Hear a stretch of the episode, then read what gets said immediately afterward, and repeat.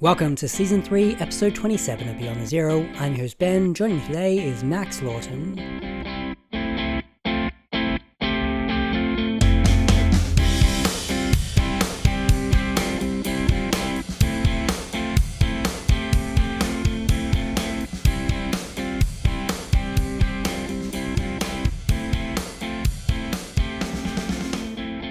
Max is a writer and translator, and he joins me from his home in LA. Welcome back to the show, Max. Thanks for having me. It's um so nice to speak to you again because I realize we haven't spoken since late 2021. That time you were living in New York. Uh, now you're living on the West Coast. Do you want to give us a little bit of an uh, update about what you're doing and what you're doing over there in California? Yeah, I mean, uh, my work situation hasn't changed at all because um, I guess that's the bad part about remote remote work in a relationship is you don't have any say in where you live. uh, partially, mostly kidding. Um, but uh, Soroka and I are actually doing some screen screenplay work as well, and mm. we're um, writing some treatments. Maybe gonna write some full on screenplays. A few studios are interested. A few producers are interested. So my own work is the same plus a little bit of extra Hollywood stuff. Uh, okay. But yeah, it's a it's a big adjustment. Got to read a lot of James Ellroy to live here. I'm sure, yeah. And your wife is working within the Hollywood kind of industry? Yes, she's a music video director. Awesome. That's so cool. Very cool. All right. Well, I'll ask you about all your projects uh, afterwards. But before we talk about that stuff, we're here today to talk about the release of the Catalan writer Miquel de Palol's Garden of Seven Twilights. It's just come out from Dalkey Archive. It's almost a thousand pages. It's a monster. It's still in the mail for me. Before we start in the book, do you want to tell us a bit more about Palol and how you became aware of him? Yeah. Um, so I got I became aware of Palol's uh, really only through Andre because I don't speak Catalan, so I didn't have any access to his work otherwise. Um, and it's only really starting to be translated to. It was translated into Spanish a bit, but he's not. He's a weird famous, not famous writer in a sense. Like he's very well known, but also not well known. Um, and I think part of that has to do with the difficulty of his books or the oddity of of them. But I became aware of it through Andre and said, you know, oh, I want to read this like like everything else. And then um, as I've become more and more involved with Will Evans and Dalkey, with Will Evans and Dalkey Archive, I um, I uh, got involved with the project of trying to think of how we can do all of Palol's work in a way that makes sense, in a way that contextualizes him um, properly, so that he isn't, so that he's read properly, you know. And that's something I thought about a lot with the Sorokin stuff we talked about last time on the, I was on the show, and I think, um, you know, when Will and I, I am probably translating the one book Palol wrote in Spanish, uh, Boötes, or however the hell you say the constellation. I always it's hard to say in English because we don't have umlauts. Mm-hmm. Um, so it sounds a little bit like an, a ridiculous affectation. But um, so I'll probably be translating that one. Then for the other ones that Will does, I'm on, on board as a consultant, whatever. And just, um, I think the big thing is that Palol is sort of like a mix. I think the most, the best analog for him in English is probably like uh, Samuel Delany, but with a sort of Umberto Eco esque uh, obsession with the cryptic. So like Foucault's pendulum, mm. the sort of puzzles you get in that book. If you were to add those to a Samuel Delany book, it's kind of what Palol is, I would say. Wow. Okay. He sounds like such a fascinating character. Uh, but what do you know about the guy personally? Um, well, we've uh, exchanged a few notes. Um, I think he's a very so. To, I think to understand him, I've seen some weird blurbs on the internet uh, comparing him to like Central European fiction of the pre World War II era. So like difficult novels of consciousness, like um, The Man Without Qualities, you know, that mm kind of thing. Yeah. Terrible comparison. mm that really, really just um, will make you not understand him at all if you if you if you read him with that in mind. Um, he is a sort of maximalist, a graphomaniac. He is an architect by trade. He's obsessed with puzzles he is obsessed with uh like sex, but he writes about it in a very specifically Sadian mode. Um, and uh, he's a very playful writer. I think um, there are very different barriers to entry for different people. So for me, like the transgression and the storytelling brings me in. Sometimes the puzzles can be a little more challenging because I don't think, I, for me, literature can be cryptic, but then concrete puzzles are not something I usually associate with books I love, but he does them very well, so it works. Um, but there's a heavy puzzle element in, in some of his works. Um, like in Andre's review of Igur Neblí, which is the book that Palol wrote after The Garden. Uh, he said, you know, Andre compares the labyrinth that the protagonist has to get through to the labyrinth of the book itself and says that I like beware reader, I doubt you're going to get out or something. but that's a good metaphor for all of Palol's work. You're probably not going to find your way out or it'll, it'll take some work. That's part of the reason why in collaboration with Dalkey Archive, what I kind of want to do, and I'm not announcing this in any official capacity because I'm not technically employed by Dalkey or anything. I just I'm a friend to the organization. And what I, I think a good idea would be to have like a sort of website where people could collaborate on understanding Palol, like sort of a forum or something, but formatted in a cool way with some uh, I don't know wingdings, gadgets, whatever, and people could kind of write their theories about the books, and they all interconnect.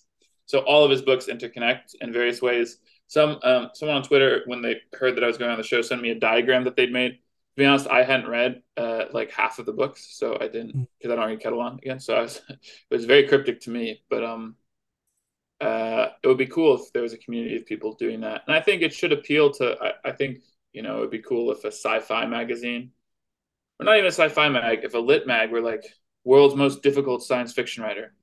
That's the sort of framing we need. Is that he's like a difficult. He takes some inspiration from Central European avant-garde or whatever probably not even that, just avant-garde fiction in general. Takes some inspiration from in order to make sort of like black diamond science fiction novels. Mm. So like Gene Wolfe would be another analog, but I think Gene Wolfe can't write him can't write his way out of a paper bag. So yeah, it follows better. Cool. Well, we'll move on to this book itself. It came out in 1989. It's his debut novel. Um, he had a bit of a career in poetry before that, as far as I know. Do you want to tell us a bit about that structure of the book and that idea of the puzzles and a little bit about the plot in general? Yeah, so there's an um the the first line's funny because it's uh I already saw people reposting it. And I think there's some controversy or question about it because it's a bit cryptic in the original where it says like the first nuclear the first atomic alarm and Barcelona's history. You probably saw that. So it's mm-hmm. like this atomic alarm and everyone flees Barcelona. The cryptic thing there is that I'm not sure if nukes are meant to fall on Barcelona or not. It seems from what happens later in the book that they don't. But um, one would I don't think atomic alarms go off or nuclear strike alerts go off unless a strike is imminent. So that's a bit of a mystery. And I think the mm-hmm. uh, galleys say one thing and then the finished version version says another. I think in the galleys they thought it was a strike. In yeah. the finished version, it becomes a um, nuclear strike alert, right, or something. Because atomic alarm in American English is like an atomic alarm clock. But anyways, um, so is that can't be, but bit of confusion. But um, beyond that, it's all, all these people flee the city, go to a luxurious estate, and they start telling stories. And a lot of these stories are quite bawdy, uh, obscene. They gather every night they also like are all kind of fucking each other. It's like Love Island uh, or whatever. Um, and um, it develops in that very gradually you realize that the stories are interconnected and are telling a single story of like um, international finance, conspiracy, magic. Not exactly magic, but um, sci-fi magic. Let's say so. It's things so incomprehensible as to seem magical. Mm-hmm. Um, and, and the stories proceed on different levels that are indicated in numbers on the in the column alongside the text. So you'll have like the first order story. I forget exactly how it works, um, but so you've got like the basic story of the people at the house telling the stories, and then you'll have a level one story. I think, yeah, I think level zero is the people at the house. Then level one is um, the stories they're telling. Then level two would be the stories that the people in the first level stories are telling. Then right. level three would be the stories that the people in the second level stories are telling. And mm-hmm. Palol initially, he said in an interview with Andre, wanted that to expand out to like 64 levels. Word. But um, but I think he decided that was a bad idea. yeah, so there's a the great note from the editor uh, at the beginning of the book, just to tell us how that all works. which is really interesting because it kind of makes it, a, I guess, a bit of a frame narrative or a Russian doll kind of narrative. But um, from the blurb, like all of these things kind of tie together in some way at the end, don't they? Yeah, they do. Um, um very hard to explain, but and mm. it's also a spoiler. But yes, they do. Mm-hmm. And what gradually you get is that at first you ju- it just seems like a Decameron thing where nothing mm. is connected, and then you realize that everything's connected and that everything keeps getting called back to and shifting. Like necrophilia narratives become like sex with hologram narratives in a okay. in a way that recontextual. I mean, it's hard to it's it's very strange, and it's it would be it would take literal hours to explain how it all comes together because mm. it's also 888 pretty long pages. Yeah. I think it's like 400,000 words or something. Okay. Maybe That's maybe huge. 350. So it's, it's quite long. Mm. Um, but it does come together in a very satisfying way, and it doesn't seem like it's going to. Okay. Um, and uh, yeah, I think that's Palol's one of his obsessions in his books is people who are part of a scheme that don't realize they're part of a scheme. Mm. Which is to say that like um, so they're just telling the stories, they're shooting the shit, they're in a very the fun the the weird part is that the norm the protagonist is meant to be like an ordinary Joe who then is connected to these people in a way he doesn't predict, right? Yeah. And they're all very very rich and mm. very very well connected, and so they're all sort of telling. It's sort of uh, works. It's a little bit like a um, kind of White Lotus thing as well, if you know yeah. what I mean, where it's uh, rich people misbehaving in a sort of very well appointed mm. surrounding yeah. that then takes a super sci-fi turn, I guess. Mm. Okay. It sounds a little bit like, just in terms of structure, um, the combinations by Louis Armand. I've not read that. Okay. It's definitely so, like that book is like set up on kind of a, a basically a chessboard grid structure almost, but it's got mm-hmm. that kind of feel to it where, you know, you don't know things are coming together until they actually do. But yeah, mm. might be might be a similar kind of book, but yeah, I don't know find yeah, yeah. I, I give it neither of us can say we're yeah operating on mutually incomprehensible. That's right. Exactly. One of the things you mentioned in your recent lecture on Schattenfroh was the influence that Andre has um, over at the Untranslated on getting this work finally out in English. I wanted to know, like, why do you think this book took so long to come out? Because it's what, like 30 something years now. Yeah. I mean, I think there are a few reasons. Um, like, think of Philip K. Dick or Philip K. Dick's a really good analog. His books are very bite sized, right? You can read one in a day pretty mm-hmm. easily. And his prose is also very transparent. Sometimes it's not good, but um in something like Valis, which I think is probably his best book, it's actually good prose and it's written to be it's it's a lot like a Palol book, but Palol's never thinking about mystical whatever mm uh, visions. Um but Palol is very, very, very long. He's stylistically sometimes quite impenetrable.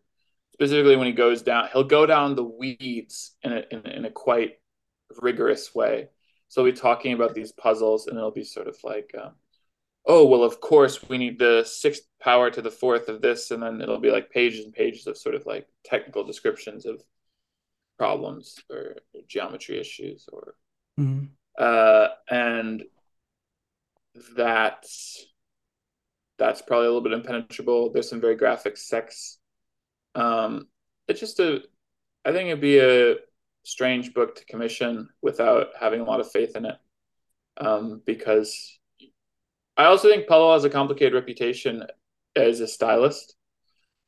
Um, because a lot of people think he's a graphomaniac who doesn't write well. That's his reputation in uh, Catalonia. I don't think that's fair, but I think that is sort of people think of him as being like um, not serious in a certain kind of way, maybe, or or or yeah, um, a bit like Philip K. Dick, I guess, actually. Uh, mm. But I think he's a very good stylist. Uh, this book is a, he's young. He wrote it when he was probably twenty five, wow. I think, um, and it's a thousand pages. I mean, it's eight hundred eighty pages, but you know, it's effectively a thousand pages, so it's a mm. it's a doorstopper. And um, I think he was fine, like searching for his voice in a certain kind of way. So this is really a first novel, so it should be read as a as a first novel. It's, I mean, I guess I would even say like think of Broom of the System, right? Hmm. Compared to Infinite Jest. Yeah, and I think that's what Andre has told me is the difference between this and Troiacord, which I have not read because only in Catalan. But I have read Boötes, and Boötes is uh, very, very good. And you can see the same tendencies, but it's like he he does push them much harder. His prose becomes much more stylized in an interesting way. It becomes much more impenetrable, actually. Mm-hmm. Um, so the tendencies that you see here are just pushed out to the nth degree. And I actually think probably the reason he has a reputation for being not that good of a stylist is because of this book, which is he wrote when he was young. So it's like you sometimes see the seams a little bit. Mm. Um, and, and, I think people don't really know his subsequent books at all. But this book won a lot of prizes when it came out, was translated to Spanish. So it's relatively well known, but it's a much different Palol than in the later books. Okay. Yeah. In terms of how he's seen, I've kind of got mixed pictures about how he's seen overseas. And I think with Catalan writers in general, because there is, I guess, this much smaller reading base for people writing in Catalan in particular. What's his reputation like in, I guess, Europe and places like that? Um, the reputation, I, I don't think people really know him outside mm. of Spain. Yeah. Um, I think he's just been translated a little bit into French. They're starting to translate him into French. Edition Zulma, I think. Um, and I don't think he's really been read that much. So I think he has a reputation for being a an eccentric writer who people are interested in getting into, like in English, you know, like in America. But I don't think his reputation mm, precedes him in a sense. Yeah, it'll be interesting in ten years to see where he's at. I think it, a lot depends on the initial reception of these books in English. Yeah. Okay. And so after this book has hopefully had some really uh, nice praise and a good reception and sells well, what are we expecting to see in English next? So next is the Troiacord, which okay. um, Doug Doug Suttle is translating. Okay, great. Um, who's in charge of Fum d'Estampa. Yeah. Uh, and I think that is, according to Andre, the masterpiece. Okay. That's by far far and away the best one. He says it's very long. I think it's about 1.5 times as long as the garden. Yeah. Um, and the yeah, so that that's going to be a very good sort of um, that's already signed up and everything's sort of sealed. Like, yeah, everything's ready for that. It's all stitched up, as they say.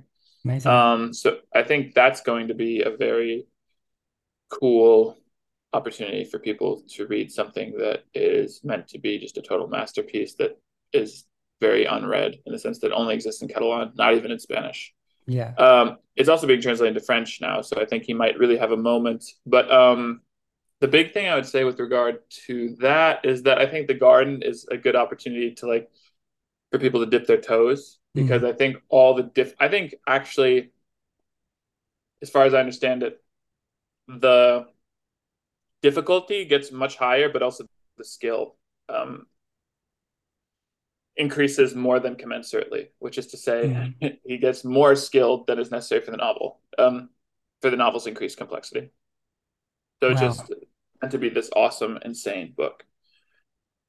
Okay. How are they going to fit like a book that's that much bigger than this one? Are they going to put it out in two volumes? You think? Like, I think we're going to do. I think probably we're going to do multiple volumes. That's one of the things I'm working with Dalkey on is that um, where uh, I, I, I have this cool idea that we're going to see if it comes through of doing kind of like old fashioned sci-fi mm-hmm. release volumes to kind of tip people off that this is uh, the Delany or Philip K. Dick mode and not uh, not whatever uh, Central European fiction of the middle of the century. Yeah, which I, uh, some I mean, let me see if I can actually find this blurb. It's so wrong. It's not that it just it confuses people because if you're going into this looking for the man without qualities, you're not yeah. gonna you're, not, gonna, gonna understand it. it. Yeah, you're not gonna find it. You're not gonna get it. Yeah. So I think the important thing is that it gets read in the right way, and I think Troiacord is going to be split into maybe even five volumes potentially, mm. wow. and released staggered because um uh yeah I think that's not a bad way to do it. Okay, amazing! Wow, that'll be a really cool project to see when it comes out. Yeah, yeah, yeah. Awesome. Well, I want to ask you about some of your other projects uh, that are on the go. But before I do that, I also want to ask you this is a question that you addressed um, during your Schattenfroh lecture. But for people who didn't see it, one of the things you brought up was how we as readers support these things and make sure that they're not the kind of things like I know the feedback from a book like Antagony was that the expense to print it and to produce it is probably something the translate the the company probably won't rush back to do. Um, but how do we make sure that we keep seeing this stuff out in print? Uh, I think the thing would be just to if you're interested in projects like this in general, even if you don't necessarily feel like you resonate with this particular project fully, you should probably just get it and give it a try. mm. Because it's not like too many enormous books, uh, enormous weirdo books come out per year in English, right? They're probably like five or six. So if you if you want to see them out, especially if it comes from a smaller house, um, you should just probably buy it. Yeah, I think, and um, yeah, beyond that, um, you could, if you like it, you should talk about it. You should get other people to read it. Word of mouth is very important because, especially if the book doesn't have an initial first, like the kindly ones in English, really was dead on arrival mm. when people first read it because it got such terrible reviews. But then it kind of had a second life. Um, and I think that's a possibility where people kind of like, even if the book doesn't have a sort of first um, a fanfare around it when it first comes out that there's a, a sort of steady buzz that then gives it this cult following mm. so you know the point is if you like something don't keep it to yourself get it share it perfect all right let's talk about some of your other projects because we all know that you have heaps of stuff on the go um, even with yeah. these film projects now which sounds insane um, do you want to give us a little summary of some of the things you're working on at the moment and what is coming out this year? Yeah, so um, uh, this year is actually a quiet year because of printing printing delays. Mm-hmm. Um, so all that's coming out is just the Jonathan Littell nonfiction book, The Damp and the Dry, with OR yeah. Books. Mm-hmm. Um, very excited about that one. It's really a necessary companion to the kindly ones for anyone who likes the kindly kindly ones. It's sort of an answer key to that book in a certain way. Mm-hmm. But beyond that, it's also just a very good uh, text unto itself. Um, I think it's brilliantly written, sort of stands alongside and holds its own uh, among the really heavy hitter French theorists. So mm. it's, a, it's, a, cool book. Um, of course, that's the hors d'oeuvre for um, for Une vieille histoire, an old story, which I'm uh, haven't which I've started, but it's not clear what the timeline is for that one. Jonathan's yeah. second novel. Okay. Uh, but then next year there's a lot. So um, in January, February, and March, we have three Sorokin books coming out. Wow. His most famous novel, his best novel, in my opinion, Blue Lard, is coming out, which um, is really just uh, a masterpiece, and I think mm-hmm. it's going to have an enormous reaction. Uh, yeah. Alongside that, Will Self actually introduced um, both volumes of short stories that are coming out with Dalkey and NYRB. Wow. So that's that's cool. He's like a Virgil to the Dante of those uh, descending into the hell of Sorokin's world. Mm-hmm. And um, so that's going to be a really explosive round of Sorokin because I think Telluria and it's, I love, Their Four Hearts is really um, intense, but Telluria is sort of a warm up in the sense that it's uh, gentler, less extreme, yeah. a bit more approachable. Blue Lard is really going to be the full Monty. Mm. The Sorokin I've been promising, it's here. This is it. And, and, and the short stories as well. I think um, I always say my favorite four things by Sorokin are uh, Their Four Hearts, Blue Lard, Dr. Garin, his new book, because I think it's his best represent his, the best representation of his sweeter later idiom. Yeah. But then also, if you had a complete volume of the short stories, that would be number four. So okay. um, yeah, there's a there's going to be, I think, a lot of attention on that, and um, very excited for that. Nice. Okay. But then, of course, there's a lot of stuff that's not really defined in terms of the term that uh, we're still working hard on. I mean, for one thing, there are like all the Sorokin books, which we don't need to necessarily go over because I think people kind of know more are getting signed up. More got, like two got are being signed up this month with Dalkey and NYRB, wow. uh, which is cool. So it's now now 10 10 books will be it'll probably end up being like 12 or 13 total um there's so that's very cool that there's still interest and i think yeah. the reaction was such that people want to read more um but then beyond that um there are a lot of big projects i've attached myself to that are uh just sort of in a state of not flux but um development let's say yeah so Schattenfroh is the biggest one where I'm working on that with a great editor, Matthias Friedrich. Yeah. Um, and and uh, we are really just going full steam ahead because we had a sample. I think you read the sample, right? Yeah, I read the sample. It's great. Thank you. Yeah, but it also doesn't really show where the book goes. And as Mm. a publisher, you read that sample and you go, "What the hell is this?" Yeah. Um, so we're kind of doing a very, very large chunk of the book for people to get an actual idea of what's in it um, more properly, because I think that the sample was confusing. Uh, Right. the book is confusing, but you know, uh, it's Mhm. good for there. There are like some specific scenes or moments that I think are a bit more iconic or give a better idea of the book's general drift.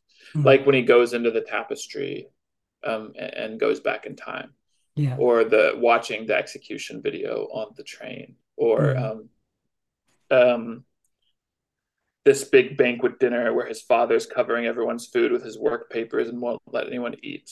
So I want I want those to be accessible and I want the general drift of the whole thing to be accessible. So we're probably gonna have about half of the book done, not done done, Wow. but readable done uh, Yeah. by the end of the summer. Okay. And so with that, then do do you put that out to publishers and see if they're interested? Yeah, I mean I think there are we've gotten offers kind of Mm. And I think um, there is one publisher who will probably put it out if we don't find anyone else for it. Who I, I mean, who's just kind of on standby and wants it in a general kind of way, but isn't Yeah. like chomping at the bit. Um, but so that is the main focus. Then a huge publisher, actually, quite surprisingly, is interested in Antonio Moresco's Songs of Chaos Okay. that I did a big sample of with Francesco Pacifico, who's a writer and a translator of Anglo- Anglophone literature into Italian, and he's editing me. Um, and I think we might knock on wood. That's me knocking on wood. Um, that might actually come through with a really big publisher, which would Okay. be crazy. Be- Um, then Ralph Hubbell and I are working hard to translate Oğuz Atay, the whatever Turkish James Turkish, Joyce Yeah. uh, it- he has two great novels, and um, that's a very complicated situation. But we've now been blessed by Orhan Pamuk, who we got, who we did a reading with, and we talked, to, we emailed with, and he's um, a fan of our project and behind our project. Merve Emre is a fan of our project and behind our project. So we that is seeming like it's going to come to resolution soon. Uh, Yeah, and then also uh, there are a few others, but the main uh, I'm probably doing a Céline, not uh, retranslating an older Céline. Yeah. but I don't want to jinx it, so I'm just gonna leave it at that. Uh, no de- details until there for sure. You can maybe by the time this episode comes out, I'll post on Twitter. Cool. Um, yeah, so there's an awful lot of stuff, a lot, awful lot of irons in the fire, but I think the Schattenfroh is the one that I really, really, really am excited about right now because I Mhm. think I just fell in love with that book in Yeah. such a deep way, especially after initially kind of thinking the thing about I said this in my lecture, but with Andre, there's a way in which initially we kind of sometimes think it can't be that good. This guy Mhm. is just making it up. Like uh you know, he's just found something that no one knows, and it's a form of getting attention to overstate its quality. But it's not true. Schattenfroh is really like one of the best books I've ever read. It's one of my 10, 15 favorite novels, I think. And Oh, wow. um, and it's really hard at first. And I think actually the first hundred here's the other thing that screws up the samples. The first hundred pages are harder than what comes rest. after. Yeah. Yeah, so it's sort of like a gauntlet he throws to the reader. Like, think you can read my book? Well, Mm. let's see. Boom. And um but I think he's also a very sweet guy. We've been in touch. Um, and I think I'm gonna hang out with him a bit this summer, which will be fun. Um, and yeah, so I'm really excited about Schattenfroh. I'm also excited about Moresco, but I'm not going to do a big sample of that because he he works better in sample form. I'll Yeah. send you my samples to him if you're curious to read, That'd but they're great, just much yeah. more self-contained, and um, I think I'm less. I think he's going to be an easier sell. Yeah. But Schattenfroh is something I kind of think like. First of all, Lentz is a bit less established as a writer than Moresco. Moresco is really famous in Italy. Yeah. Lentz is not Lentz is well known in a certain way, but he's not really famous. Um, Schattenfroh has the potential to be way more well known in English than it is in German, which would be kind of Mm. funny. Yeah. But then I'll probably, uh, uh, you know, then people will once again probably read it in German if it gets a degree of attention. Mm. But I, I think it's better than Solenoid. I think it's like I think it's probably the best book Andre has discovered. Maybe. Okay. uh, I I actually I actually think I do think that. I'm just trying to check my own. yes. Yes, I think that. I really do think that. Because he didn't write about Blue Lard. Blue Lard is uh, for me. It's sort of like I get I get the same feeling working on Schattenfroh that I got early days working on Blue Lard when I was just a kid. Um, you know, like seven years ago. Wow. Uh, just finishing college. That's I think Schattenfroh is sort of uh, a book that really changed people's lives, um, mm. and, and, it's uh, it's awesome. So, I that's why I'm doing such a huge chunk of it for for free. but, cool. Uh, yeah. Well, I hope it. I hope it sees a light of day very, very soon. I know, obviously, it's going to take a while, but yeah, your sample is fantastic, I mean, and I can't wait to read more. Thank you. I'll send you the, the 500 page chunk when it's when it's done. Perfect. And I think it, it will. It, I think it's just so good. I think it's the best German novel for a long time. I'm trying to think what what could compare. I haven't, I haven't read Bottom's Dream. I, I have it in German and English, but I haven't read it. Yeah. Because it's. I, I think I probably like it more though, because I know how Schmidt writes, and it's sort of it's very cool, but it's like very late Miles records where you're like, okay, I do like the idea of this, but I actually would rather listen to Bitches Brew or. Yeah. Uh, you know, it's one of the one, one of the middle periods. I tend to think middle period works are the best. When someone goes really crazy, you want yeah. to catch them right before they go off the ledge. when they're like the tendencies are there, but there's some semblance of order. And then once they go off the ledge, it's like, I like that you went off the ledge. But ooh, this is kind of hard to listen to. yeah. Very cool. Um, I gotta ask you, your schedule, all the stuff you do, mm. do you still get time to do your own writing? Yeah, yeah, yeah. So basically, um, well, I've had a few short stories come out.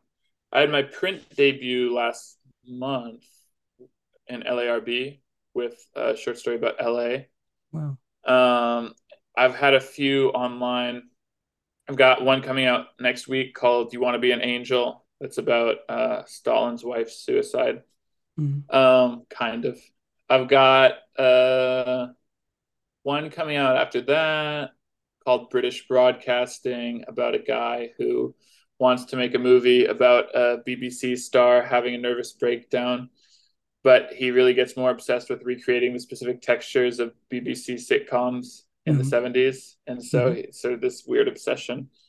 Uh, and then maybe I've got a couple coming out at bigger periodicals later this year, but don't want to jinx it, so I'm not going to say. Um, and then so my novel's out with a bunch of agents. I've gotten really, really good feedback on it. I've gotten really good feedback on all my writing from writers who I love and respect, and like it just I think I just write quite strangely, so it's um someone's just gonna have to take a leap of faith with me. Uh, and I hope that will happen soon. I'm also planning to next year write another novel that I have planned. So I'm going to try to. I've got a whole schedule balancing the really good thing is I remember when Will Self and I were hanging out in New York last year, he was like, How do you not get influenced by the authors you translate? Mm-hmm. And I think the good thing is for me, my whole career of writing and translating, I've been doing both. Yeah. So I'm used to having this very, very, very, very, very impenetrable wall between the 2 mm-hmm. Um, like I'm much more inclined to be uh, influenced by the people I read than the, the, the, things that I translate because the things that I translate, it's like, a, it's like a, a vacuum sealed bag or something where it's like, okay, that's in there, can't get get out. So I have a kind of work schedule plan for that. Then I think, um, yeah, that that sort of takes me out well into twenty twenty five probably because I think I'm going to be. I've got. Well, I don't want to go into the nitty gritty. It's boring. It's like mm-hmm. talking about uh and then I wake up in the morning and I have a protein shake and I do calisthenics. no one wants to hear it, but uh, no, I have a, I have a plan for another novel, and I'm gonna keep writing short stories. Um, I think I've learned a lot from writing. I've I'll have written like 36 short stories um, in the last few years by the end of this year, and uh, that was I learned a lot from that. So for me, it's just like uh, in all things, I think you just got to keep your head down, do the work, and hope that the light of um, attention or yeah renown, renown shows on you at a certain at a certain moment. And I think um, I feel that with all my projects, with my longer translations. You know, it took a long time with Sorokin too. That didn't happen overnight. Mm. And he's a much more saleable author than like Lentz or Moresco or Yeah. maybe not Atay. Atay, there's a I don't want to go into that, but there's a whole specific situation that has caused that delay, um, and it's not the quality of the books or how famous he is in Turkey. Yeah. But um, yeah. Awesome. Before I let you go, do you want to tell us if there's some books that you are currently reading that you recommend us go out and buy? Yeah, so there are a lot of books that I've well, I mean, I'm trying to think what I can the issue is I and this makes me sound like an ass, I'm like trying to think what ones I can recommend to Angl- anglophones. But um well, I, I'm working on a piece about Knausgård for um a big magazine in the US. So I just read uh, Out of the World and um well I, I kind of reread Out of the World. I read it before and um Wolves from the Forest of Eternity. I read those in German, and um, so that I would re- well, so that's going to be a complicated one to talk about because I think the last time I was on here, I talked about how much I loved the Morning Star. Right? Yeah. Hmm. I really loved the Morning Star because it was like, Knausgård, how are you going to move forward from being this sort of auto fiction guy? And he wrote a straight up fucking Stephen King novel, which Yeah. was awesome. It was Mm. so cool and so unexpected because there was no wink. It was really well structured. It was, I mean, it Mm. wasn't really scary, but it was like, it was the idea of scary. Like, uh, it felt like a horror movie from the 70s. You know, it had that creepy thing. And uh, this new book is not quite like that. So it's the new Knausgård novel is a very, very, very long book. It's more than a thousand pages. It tells the story about a Norwegian teenager who is just home with his brother and his mom. No supernatural elements. And uh, then it turns out that he's got family in Russia. So we get uh, some we get a story of his family in Russia, and then I don't want to spoil it, but it's just kind of um, yeah, a bit of a folly, perhaps. Okay. I don't know. I don't I don't know how it happened, but um, Yeah. I it's um maybe people will disagree, but I think the reception was pretty roundly uh, mixed in German. And I'm Mm. going to kind of write about what I think is going on with Knausgård in general. I love the new Bret Easton Ellis's book. Um, it was super nostalgic. I mean, I think it was clearly Brett embracing big narratives in a way that he hasn't before because all of his other books they they have this sort of formal experimentation that makes them not compuls they're compulsively readable on the level of style but not on the level of plot. And this book is just you read it and it's incredible. Um incredibly fun, a bit silly at times, but I really I really liked it a lot, especially living in LA. It was I have the sound. Someone made a playlist of all the songs that show up in the book, and I have Yeah. that uh, playing when I drive around sometimes. Um, then I don't know. I mean, so much of the stuff that I read these days is just highly specific. Um, I read. I've been. I mean, I've been reading a lot of Palol because I want to be able to consult to the best of my abilities. Mm. Um, like Boötes is not short. Uh, I read all of Lentz's stuff, so I've been reading. You know, Lentz has stuff I've been shot and flow that I kind of was interested in getting a handle on. I've been. Oh no, I could. I've been. Well, again though, I've been reading this guy Hakan Günday, who's a highly transgressive uh, Turkish writer who I'm kind of interested in translating a little bit. Some of his books have been translated into English. Uh, More and Few, I think they're called. Okay. Um, but his first novel is really, really, really nasty, quite shockingly nasty. So of course, I'm interested. Um, I read the new Célines that were, Rediscovered. uh, yeah, you know, and they're not, they're kind of over, oversold a bit. I mean, Mhm. they're not, they're drafts very clearly, and they're not written in style. With that said, any Céline fan should read them, Mm. but they're not like, they're not the place to start for sure. I would Yeah. say. Um, I'm trying to think. I think. Oh, I, of course. I mean, I guess we're talking about the last little while. So, um, I love the two, and this is a controversial one, so it's good. I love the Cormac McCarthy twofer, Yeah. uh, the Passenger and Stella Maris. I really think that anyone who doesn't like them, for me, it's like a good barometer of someone's taste. Where I go, uh, that's a bad sign that you don't like those two books. Yeah. Because I think there's this weird tendency where people are so excited to like um, knock someone off their pedestal, mm. and especially when they do something a little bit left field. Uh, yeah. And I think it's a very strange. I think it's just really one book, so let's just call it a book. I think it's a very mm. strange book. There's J- James Love, uh, James Ellroy, H.P. Lovecraft. You know, uh, not to mention the the math stuff. Not to mention the Pynchon influence and the mm. the scenes with the kid. Um, and people are eager to be like, oh well, that's strange. But it's yeah. it's like actually it's pretty insane that a guy who's legitimately elderly is writing his most experimental novel and make taking so many huge chances a much more typical late career um, stretch would be like philip roth whose last books there's really, really nothing to them yeah yeah it's just like retreads like very dry retreads mm. of his mm. most famous stuff so to have someone do something that's such and not to mention the fact that he's a guy who you know i hope he lives for another 10 years but um you know being that old i think he's past 90 right? Or is he 89 i think he's 89 yeah. Yeah yeah 89 but you're kind of you know looking you're looking you you're facing down death in a certain kind of way at that age. And mm. and and maybe that's not axiomatically true but in the way that he writes he certainly is you know um, and I think it's it's very cool to have a document of a writer who's one of the best writers in English. One, writing his most experimental novel. Two, writing a novel about mortality when he's facing down his own mortality very, very starkly. And three, to have an American novelist who just deals with so much of American stuff in a new way. Like mm. um, putting the JFK assassination alongside a sort of Lovecraftian fugitive narrative. Mm. How can you not like that? Yeah. So I don't know. I think um, someone's very vocally critical of that book. I think I don't trust them. I think you can be befuddled by it or say it's not my favorite thing in the world. But if you're vocally very, very, very critical of it in a nasty way, I'm like, mm. I don't want to listen to your opinions anymore. I'm afraid. yeah.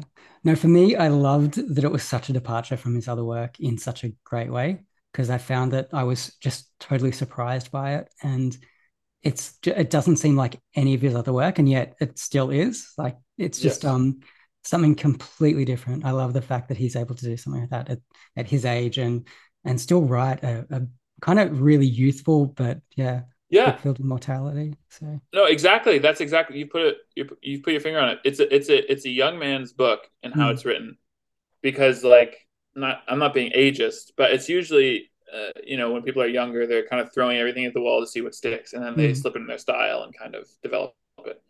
This is a book where he's throwing everything at the wall to see what sticks, but it's written with the wisdom and the sort of um, proximity to morality of a much older man. So I think mm. that's what makes it a really special book. And um, yeah. Oh, the one other thing I'm reading is with one of my English professors from Columbia. I'm reading um, Wyndham Lewis. We're kind of reading everything oh, wow. by Wyndham Lewis. Okay. Because he's such an important writer, but no one reads him anymore. Well, did he get cancelled? Like, I guess, like with some of his work. I mean, I'm sure he he like many of the modernists. He doesn't exactly have the best beliefs. He has like one book that's pro Hitler, then one book that he wrote later that's anti Hitler. Yeah. So yes, he's um, not not not a good guy politically, but he's very important in terms of the hmm. history of modernism and, and really the history of 20th century uh, uh, Anglophone literature because he was so close with all the modernists. Um, they were all writing about each other. See, I mean, The Apes of God, right? Mm-hmm. That's a book we all kind of know the name of, but none of us have really read. T.S. Yeah. Eliot's wrote more effusively about it than he wrote about Ulysses. Wow. You know, like these books were huge for these writers and then for us, they're just like Wyndham Lewis. Mm. um, so, I mean, if nothing else, it's cool to see it from the perspective of understanding literary history. I wouldn't say I wouldn't rush out and go get them though. okay. Um, I mean, he's a great stylist, but I don't think. I think there's a reason he's been somewhat forgotten. It seems to me. Okay, fascinating. All right. Well, I should probably let you go and um, enjoy the rest of your day in LA. Cool. Before we go, do you want to let us know where we can reach out and get in touch with you online? Yeah, yeah. Uh, I think I have Twitter and Instagram. I'm just checking this. I think it's just the same for both Max Daniel Lawton. L A W T O N, no caps, no spaces, no numbers, no nothing. Just my full name, and there you have it. Actually, it's funny. I'll leave everyone with this parting story that um, those of you with more proximity to the British Isles will better understand, which is that so when I went to Oxford, um, you have to when you have a visa, you have to do all this important, like official documentation stuff. So as a function of which my first and last name, my first and middle name went into the Oxford system as if it was a hyphenated name. So yeah. at my at, at, every dinner when my name card was there, it would say Max hyphen Daniel Lawton. and of course that's like a very sort of uh, affected posh thing people make fun of a lot. So people would always be like, why do you have two names like that? Aren't you mm. American? It was like I was if I were trying to imitate posh people by being like, oh yes, I'm Max Daniel. cool. Well, uh, thank you again for having me, and um, I'll I'm sure we'll be in touch. Yeah, awesome. Thank you so much.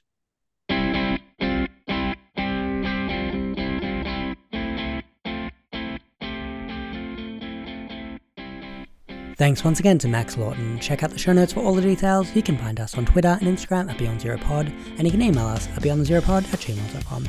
Don't forget to support this podcast by heading over to patreon.com and searching for Beyond the Zero. We'll be back with the next episode very soon.